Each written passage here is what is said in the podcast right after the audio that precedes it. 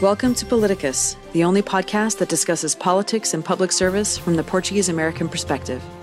Here we discuss everything from federal policy, local issues, and U.S. Portugal relations with the goal of driving more discussion and awareness of the issues affecting our nation, our community, and what we as Portuguese Americans can do about it. And now, Politicus.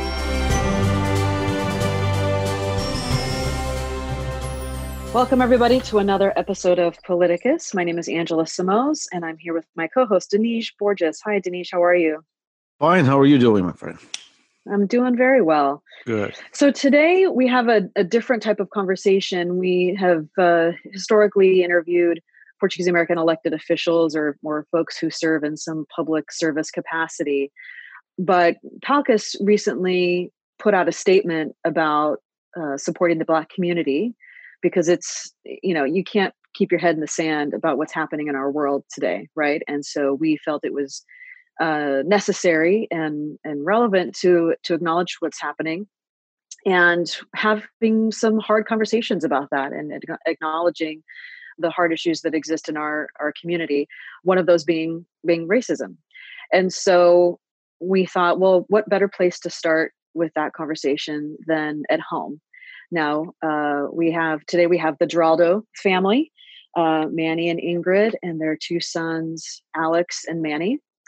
And Manny, uh, and I'll have you guys introduce yourselves in a minute, but Manny has been is a founding member of PALCUS, uh, so has been involved with the organization almost from the very beginning, um, and has been on the board of directors for I think going on close to 30 years now so it's been quite a quite a long time um, and so you know this is going to be the first of many conversations we have on this topic and so manny we invited you and your family to come on and talk about what your experience has been like uh, being a biracial family and so you know we'll, we'll we have some questions for you but we would love for you to all introduce yourselves and and then talk about your experience and specifically within the portuguese community uh, because we want to talk about what can we do better as a community to to embrace everyone and you know make sure that people don't ever feel ostracized or ridiculed or you know discriminated against in any way. So that's where we'd like to the conversation to go. So hand it over to you guys for to introduce yourselves. Go ahead sons. My name my name is alexander giraldo i'm the the younger son. Happy to be here. My name is manny giraldo the second. I am also happy to be here. I think this is an, an important conversation, and I want to thank you for inviting us to have this conversation. No, thank you. And I forgot to mention that that you also, Manny, Manny too, as we used to call you, um, also served on the PALCUS board for a number of years, and so we were uh, appreciative of your service there. So thank you. Thank you. I'm Ingrid Giraldo. I have um, the pleasure of being part of this wonderful family, but I want to thank you, Angela, for inviting us today to talk about this really, really important topic. And hopefully, your viewer will get some interesting information, insightful information from the conversation. Agreed. And I am Manny Giraldo, and I am the father of those two wonderful boys, Manny too, and Alex, and my wonderful wife who is on. And I'm very appreciative of PALCUS doing this. Uh, it was something that Angela and I had talked about when we had a discussion on the board about the, the, the Black Lives Matter, and I shared some things with her. And uh, as chair, she thought it was important that we have it, as as did Denise and, and uh, other board members. So I'm thankful uh, to you guys for doing that. No, thank you for participating. Um, and so, Manny, talk, talk a little bit about your connection to the Portuguese community growing up, and then you know how did you meet Ingrid, and um, and then you know go from there. Okay, so I um, was born and raised in the Ironbound section of Newark, which uh, is a very diverse community in my earlier years, there was a large Portuguese community, but it really blossomed. I believe it was in the '60s, and I've always been in a. I've always been the type of person that um, enjoys learning about other people and everything, and uh, associating with with with with different folks. And and the Ironbound at that time was, as I said, was very diverse. And I participated in the Portuguese church. We had a, Our Lady of Fatima, and Our Lady of Fatima had a uh, CYO, which I which I was a member of, and then when I became older, it became the CYA, Catholic Young Adults, and I was very involved in that. And from there, I went to high school, and that's about that's about my my story. And then, how did you and Ingrid meet? We met down here. so, so uh, did you go to college in DC? How did you end up in DC? Okay, so I went. You know, I, I went to uh, I went to high school. I went to Seton Hall Prep, which was a prep school in South Orange, New Jersey, and it was just interesting that I, I decided to go. Oh, my two brothers got to the local high school, uh, but for some reason I was attracted by this prep school, and my father always being so supportive uh, as much as he could, he said, okay, well, then let's go. You want to go there? You go there. So he struggled and he paid for me to go there. And so I went to high school there. Then I went to college at Seton Hall as well, Seton Hall University. Uh, after the university, or before I graduated from the university, I served some time in the military. I came back, I graduated from the university. I uh, worked for the Essex County Sheriff's Department as a deputy officer for a year while I was waiting for admission to law school. Then I went to uh, Rutgers Law, graduated. Then I had an option of whether to uh, stay in Newark. And at that time, I was already involved in the community because I was uh, organizer of uh, in New Jersey. It's called the Congress of Portuguese Speaking Peoples.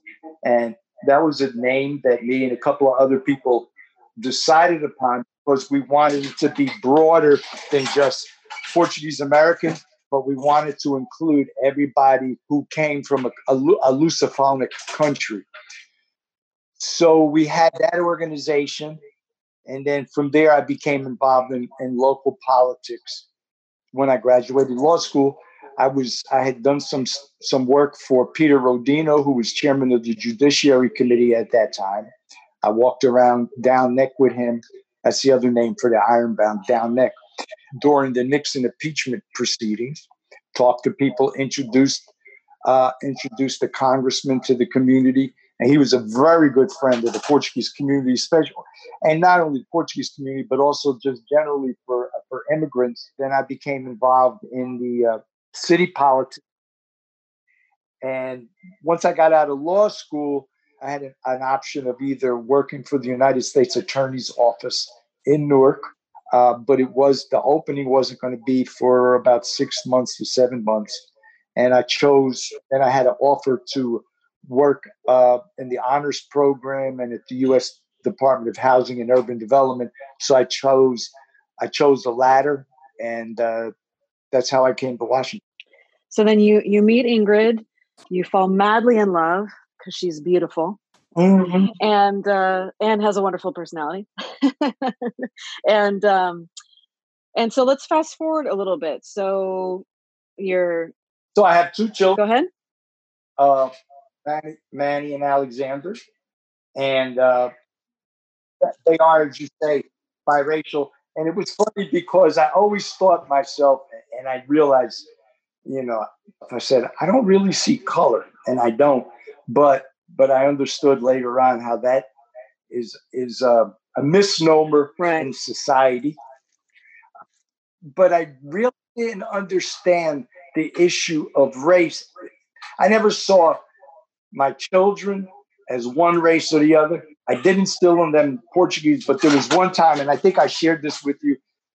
The, the, the kids were younger, and I was in a, I think it was a mm-hmm. video store, Alex and Manny went off and they were looking in. I was in the store and I saw this guy following them. And I was wondering, so why is he following them? And he was he wasn't following anybody else. So I went up them. So I saw, and then they started talking to them as if they were doing something wrong. And you know, obviously they were just shopping. So I went up to the guy and I said, These are my children, and I don't understand what you're doing. They're not going to do anything wrong, and and they did. and it was just a, as a result of them being black. So, so that's when I realized, okay, I've got to address this issue differently. And so, go ahead.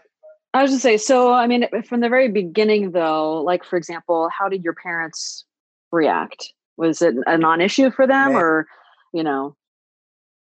It was an issue. Never told me. Let me tell you. That's great. Uh, you know, my, my yeah. I mean, my birth mother passed away when I was four or five, and so I was raised by my father. And my after I was about two years old, my dad remarried. By that time, uh, you know, I was already I was I was about 22, 23 years old. But he adored his grandchildren. I mean, and and they'll, when you speak to them, they'll they'll give you an idea in terms of how how uh, how much he loved them and how much they loved him. So, that respect, it was never an issue. Okay, and then and I can speak a little bit. Yeah, go that ahead. Because you know, and my brother may probably would have similar thoughts, but we certainly didn't really feel anything different from on our Portuguese side. They were just our family. You know, my grandfather loved us dearly, treated us. My grandmother the same. Our uncles. My brother had a, an amazing relationship with our uncle John, my father's brother. So really, from that perspective, even our cousins, you know, and our cousins are. I look closer to my dad than us, obviously. It was just one family. It never really played a role, you know, the fact that we were biracial or anything of the sort. Mm-hmm.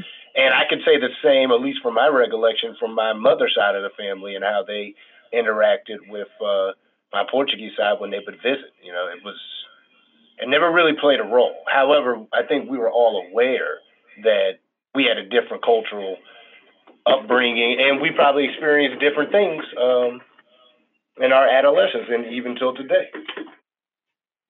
So I mean, that's really awesome to hear. And now I'm curious did you end up um, did you go to many Portuguese uh, events? Like, did you visit Newark and go to the club and stuff like that? And then, uh, so, you know, how, so, cause I'm curious how the Portuguese community uh, treated you.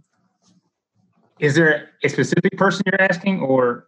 Or, eh, you know, any, anybody wants to, to answer the question. I mean, it, whether it was Manny when you were were first dating, or when you first had your kids and you brought them home, or because I know that there's not a they're not like Portuguese clubs in Washington D.C. per se, right? Um, I know there's one in Manassas, and I think there's a community in right. in Maryland. So just trying to get an idea of you know um, when it came to the well, Portuguese community, how how did that play out? So I mean, I could just they um, uh, Manny and Alex would come with me. We would visit. We would visit friends of ours that were Portuguese uh, from Portugal that lived in this area, and it, it was fine. We, you know, we'd go to Mr. Abilio's house or Mr. Nazario's house, and, and we'd have a uh, eat sardines, eat figs, and it was fine. Um, it was never an issue. And you know, I, both uh, we both, I, you know, we took the children uh, uh, to Portugal, and they met their cousins there, and they really had a good time. And there was no issue there as well. So, uh, Manny, you would say that that there hasn't that you've never felt any sense of uh, of, of issue when it comes to race within the Portuguese American community, or was it something that maybe you didn't see it yourself because it was more family and friends, but maybe at a different at a social uh, gathering it would be a little bit different, or none at all? I've never. I guess it was more the the la- and the former in terms of mm-hmm. families and friends, but you know, I used to take them. We would go up to Newark pretty regularly in the summer because uh, my dad had a place at the beach, and you know, they uh, the kids really liked the beach, so I would we would go up there. But again, we were mainly with family uh, and friends, but it was it was never an issue.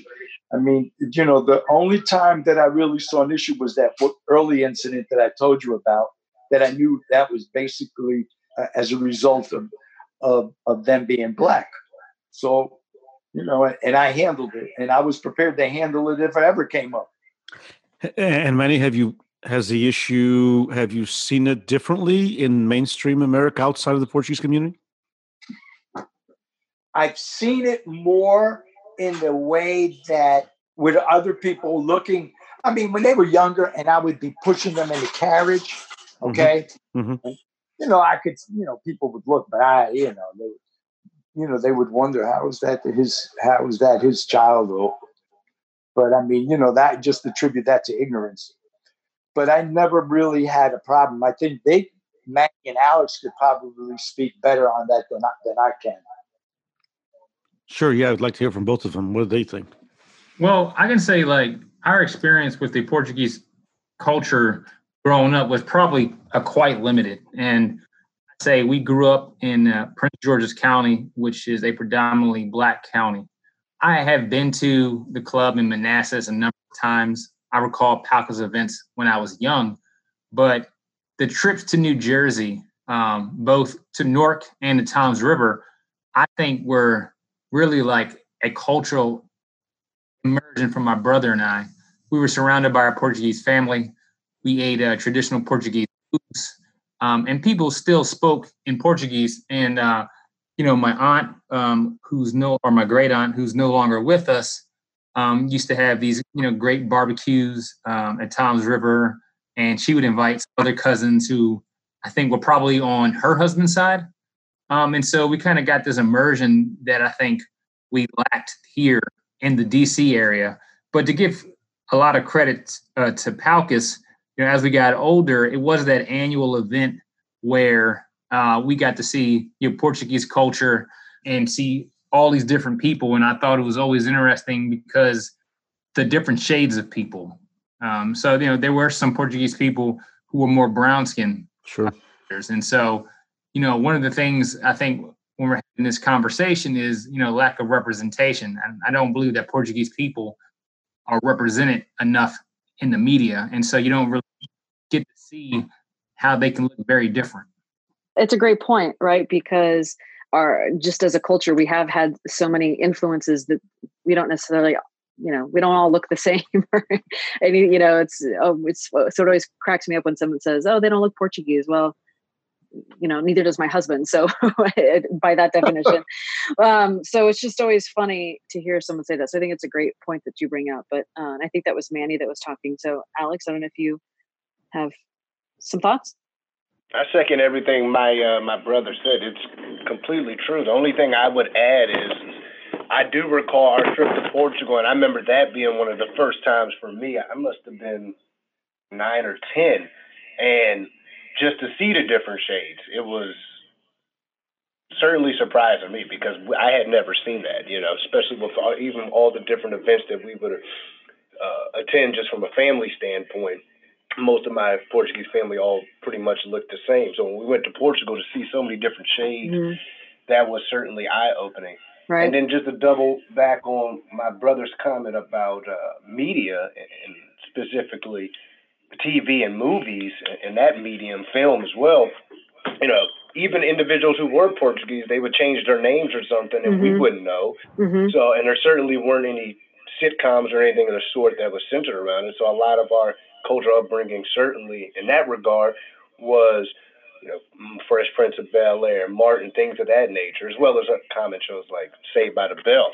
So I think the lack of representation certainly plays a role in you know your connection to mm-hmm. your Portuguese roots because you just don't see it on a daily basis.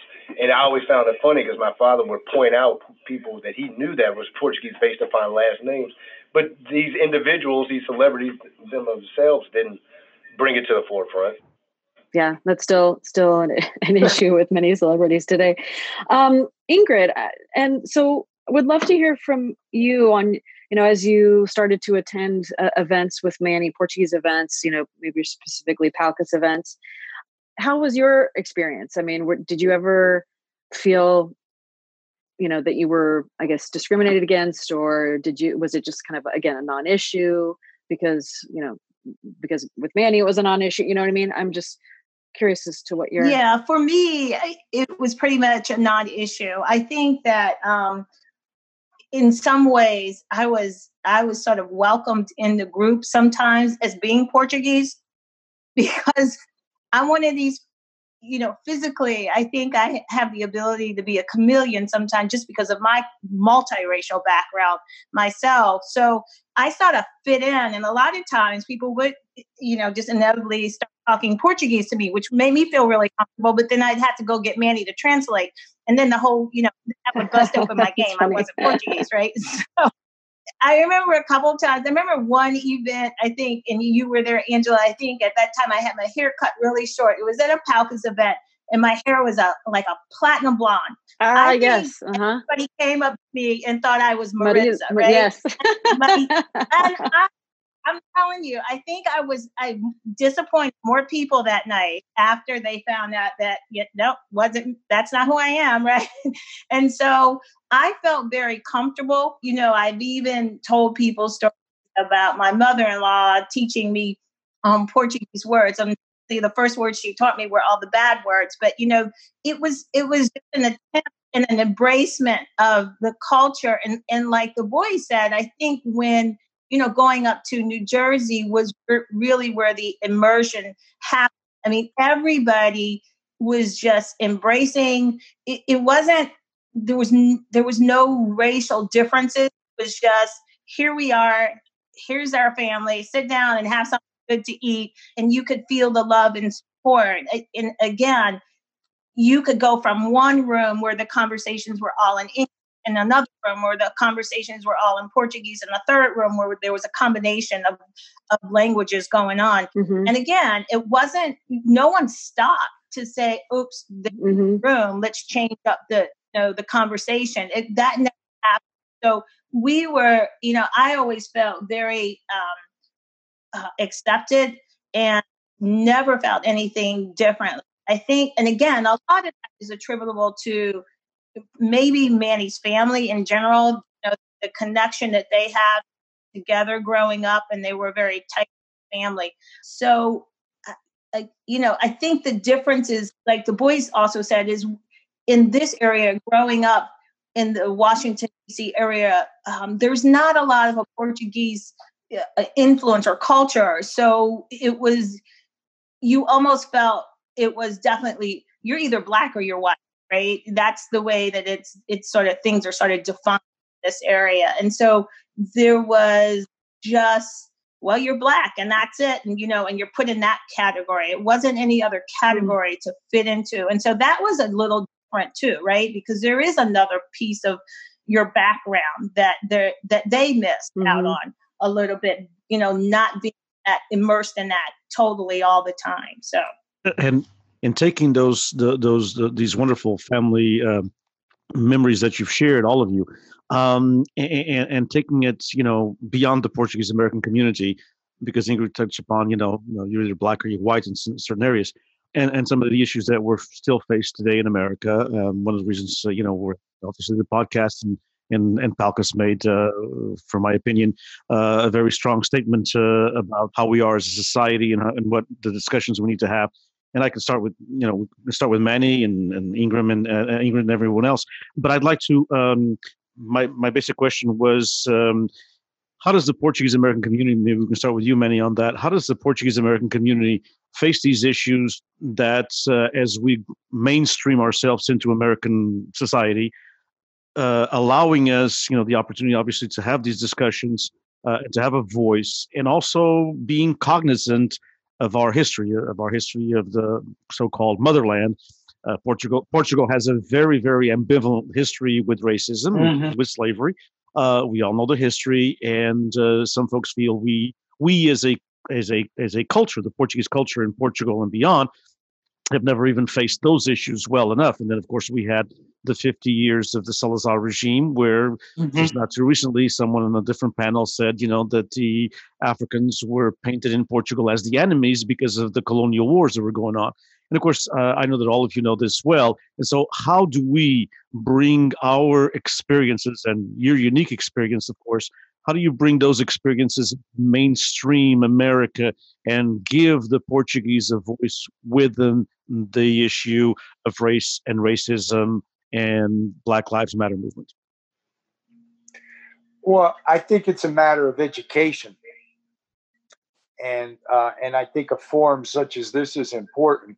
But you know, that's one reason why I always believed with, for example, with Palcus, I always thought, I mean, Portuguese American is fine, but I always thought that our community was much larger than just Portuguese American if we uh, attempt to incorporate all of the Lusophonic countries. Uh, and that's always been something in the back of my mind that I wanted to see Palcus to do for that reason, because in numbers there's strength, and I still have a vision that in the future that's that's where it'll be.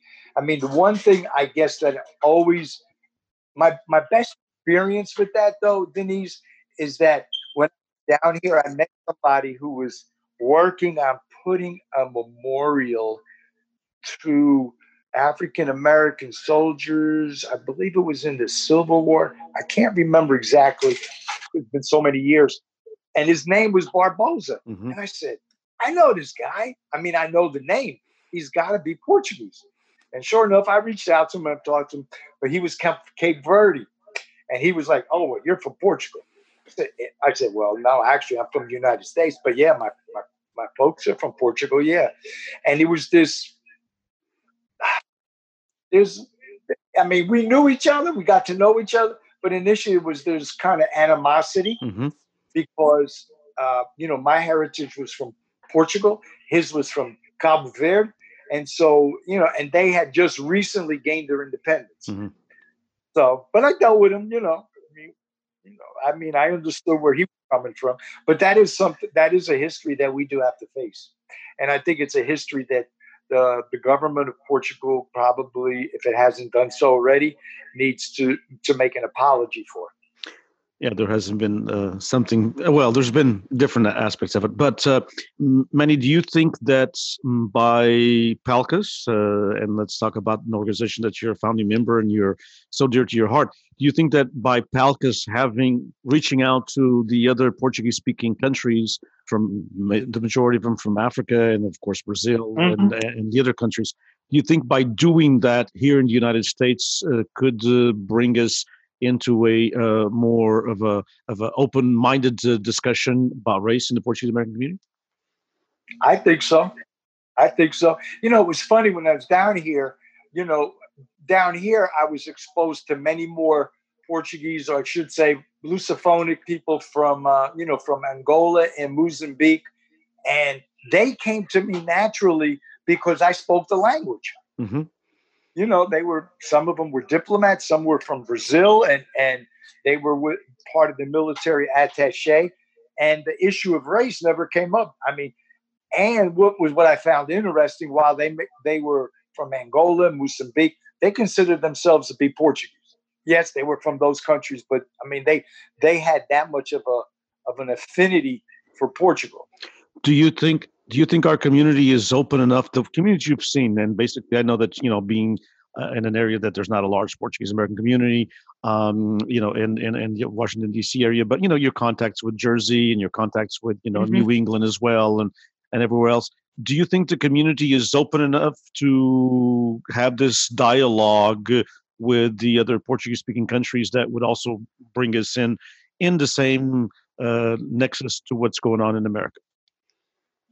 They may not, but they may not. I don't know the answer, but okay. I do think I do think that it's somebody has to do it, and who better than Palcus? I mean, I think it's a it's a conversation that has to be had.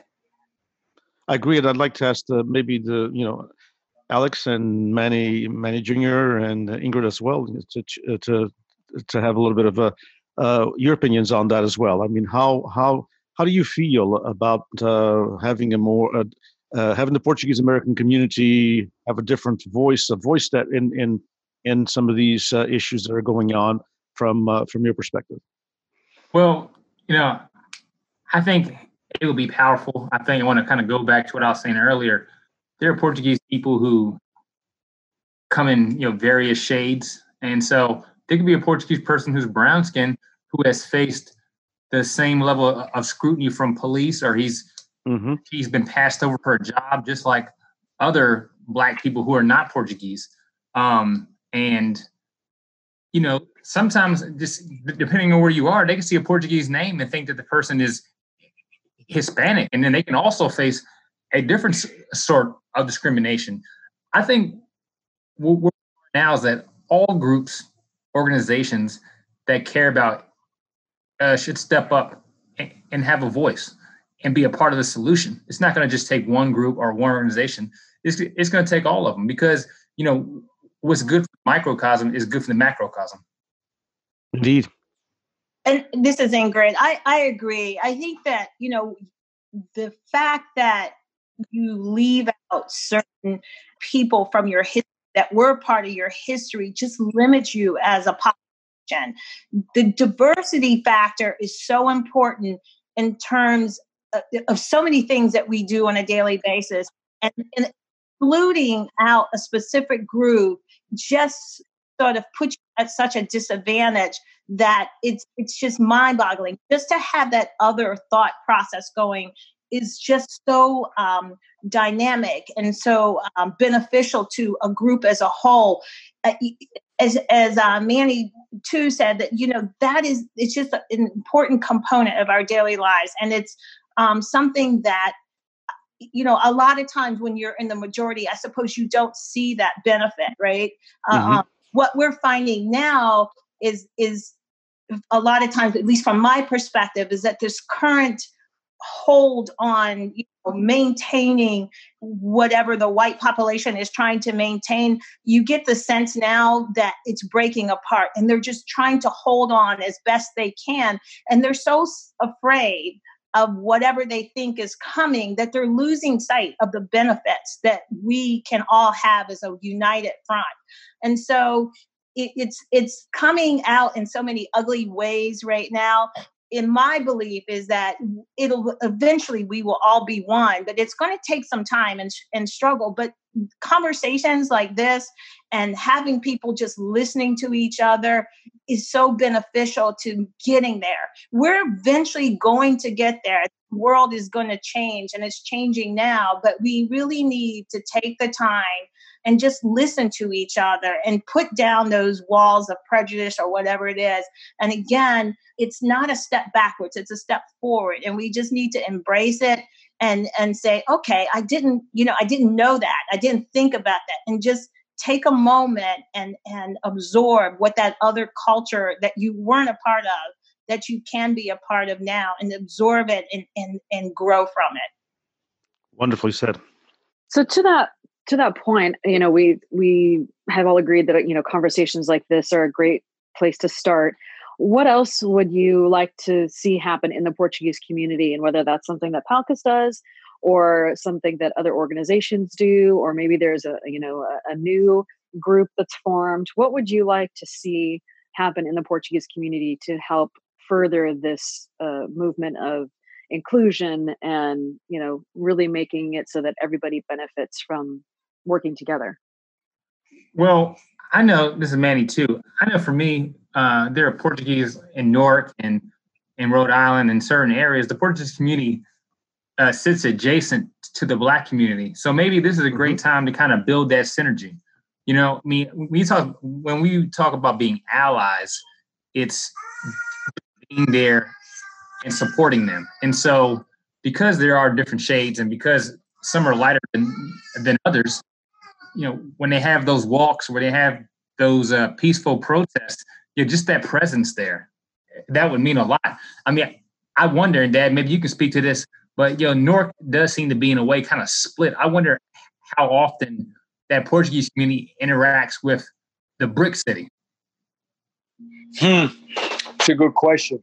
I don't think there was a whole there, there was a history there as well but it's a it, it's made full circle so I remember growing up in Newark in the 60s, there was uh, Amiri Baraka who was created some demonstrations against the Portuguese, it, but it was against the Portuguese government at that time because mm-hmm. they were still mm-hmm. they were still they were still in Africa, and it spilled over into the Portuguese community, the Down Neck area, and it was you know, and so the down neck area, the Portuguese in the down neck area, were not able to disassociate from the fact that well, they're complaining about Portuguese, it must be us, as opposed to what Amiri Baraka was talking about more was the the colonization by Portugal in in Mozambique and Angola, uh, particularly.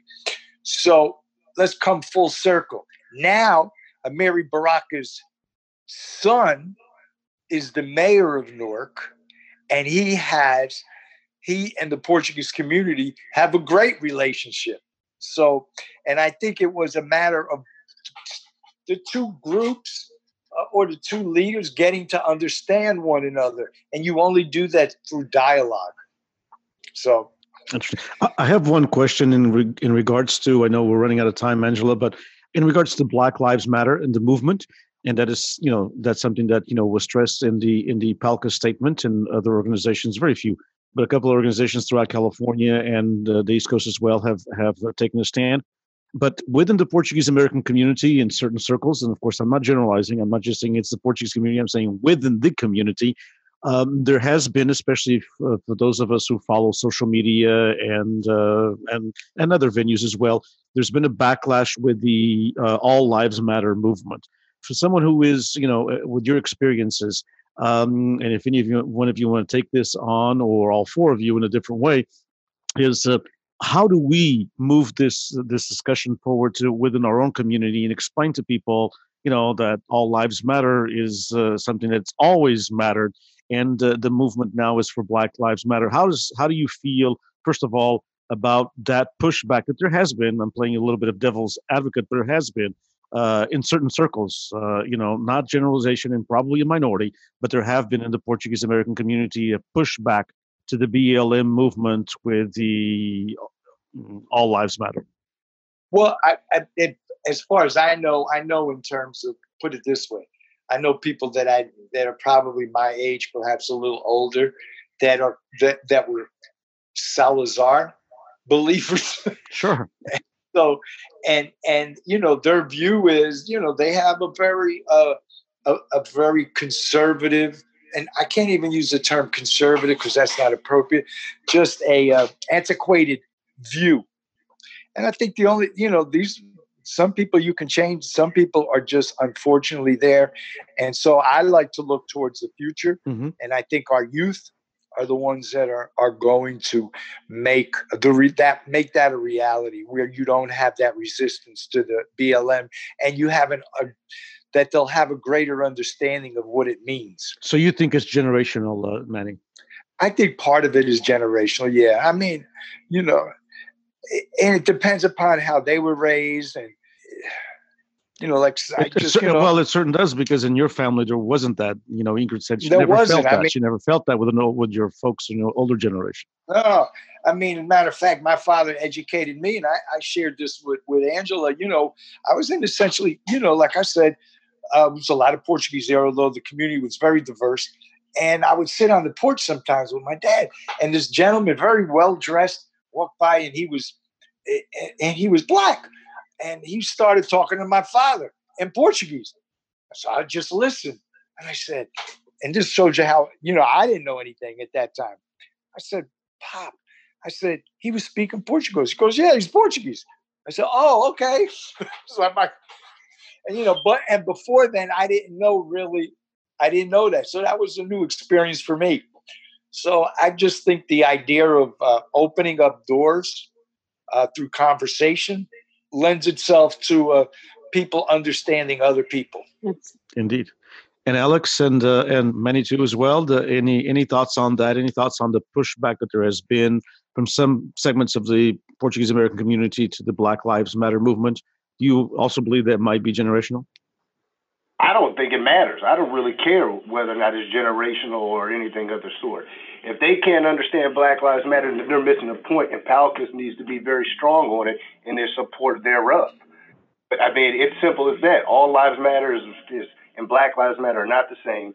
Mm-hmm. Study the movement. If we need to post stuff on the website and things of the sorts, fine.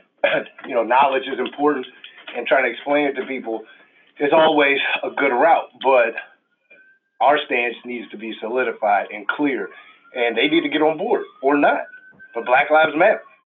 Yeah, I can't speak to whether it's generational or not, but I do believe that anybody who takes that stance, is it's a bit tone deaf Mm-hmm. Yep. and kind of borders on being kind of ignorant. There has other race of people in this country that have probably faced is systematic racism the way that African Americans have. Maybe you can make a point for Native Americans, but the point is that Black Lives Matter stands for you know, putting attention at a group of people who systematically and chronically face poor health, uh, get paid less, uh, can borrow money at the same rate, are arrested more. And so when there's another group of people that can say, we face all the same things, they can check off all those buckets, then you can say all the lives matter. But that's just not the case. And the numbers are overwhelmingly a proof of that. Indeed. Well, and I think Manny, you um, brought up the a great point, which I think we'll end on, which is that you know progress is made through discussion and dialogue, and this is the first of many discussions that we will have on this topic. And I wanted to thank all of you for sharing your experience, and hopefully our listeners have been um, inspired or at least caused to think and what's going on in our uh, society today. And um, thank you, everybody out there, for listening and joining another episode of Politicus. Uh, if you have not hit subscribe, please do so now and share this podcast with uh, friends and family because it is a very important discussion to to to be had and we need as many people as possible uh, joining the discussion and to even help more people find us. Uh, if you want to leave an, a review on itunes that will be that would be great. And sorry to do all these plugs but uh, in order to to grow the conversation and grow the listenership of the podcast so that more people hear this important dialogue we we have to give these plugs and get people to to to subscribe um, go ahead, Dinesh. And don't for, and don't forget to become a Yes. member. Don't forget to become a member, right? Yes, membership. Yeah, membership, Uh, it's- membership. Manny knows all Yes, about quite- that. It's quite affordable to be a, a Palcus member these days, less than a dollar a week, right? At, at the fifty dollar a year level, so uh, very easy to join online. Um, but but seriously, um, Manny, Ingrid, and Manny too, and Alex, uh, your perspective has been invaluable, and uh, thank you for your time. And we look forward to, con- to continue working with you um, on furthering this cause and and helping our community become a better community. Indeed, it was uh, it was uh, an honor to be part of this and to listen to all four of you, uh, inspiring and at the same time challenging. I appreciate it very much, and Palcus does as well. Thank you, everybody. All right, Thank you. everybody, have a We appreciate Thank you, Manny. All right, everyone. Have a wonderful rest of your day. Thank you. Thank, Thank you. you. Well, You thank too. you, Thank- thank you. Take care. Bye bye. Bye bye. Thank you for listening to Politicus, the official podcast of PALCUS, the Portuguese American Leadership Council of the United States. PALCUS is the premier national organization representing the interests of the Portuguese American community at large. To learn more about PALCUS and how to become a member or to make a donation, visit www.palcus.org.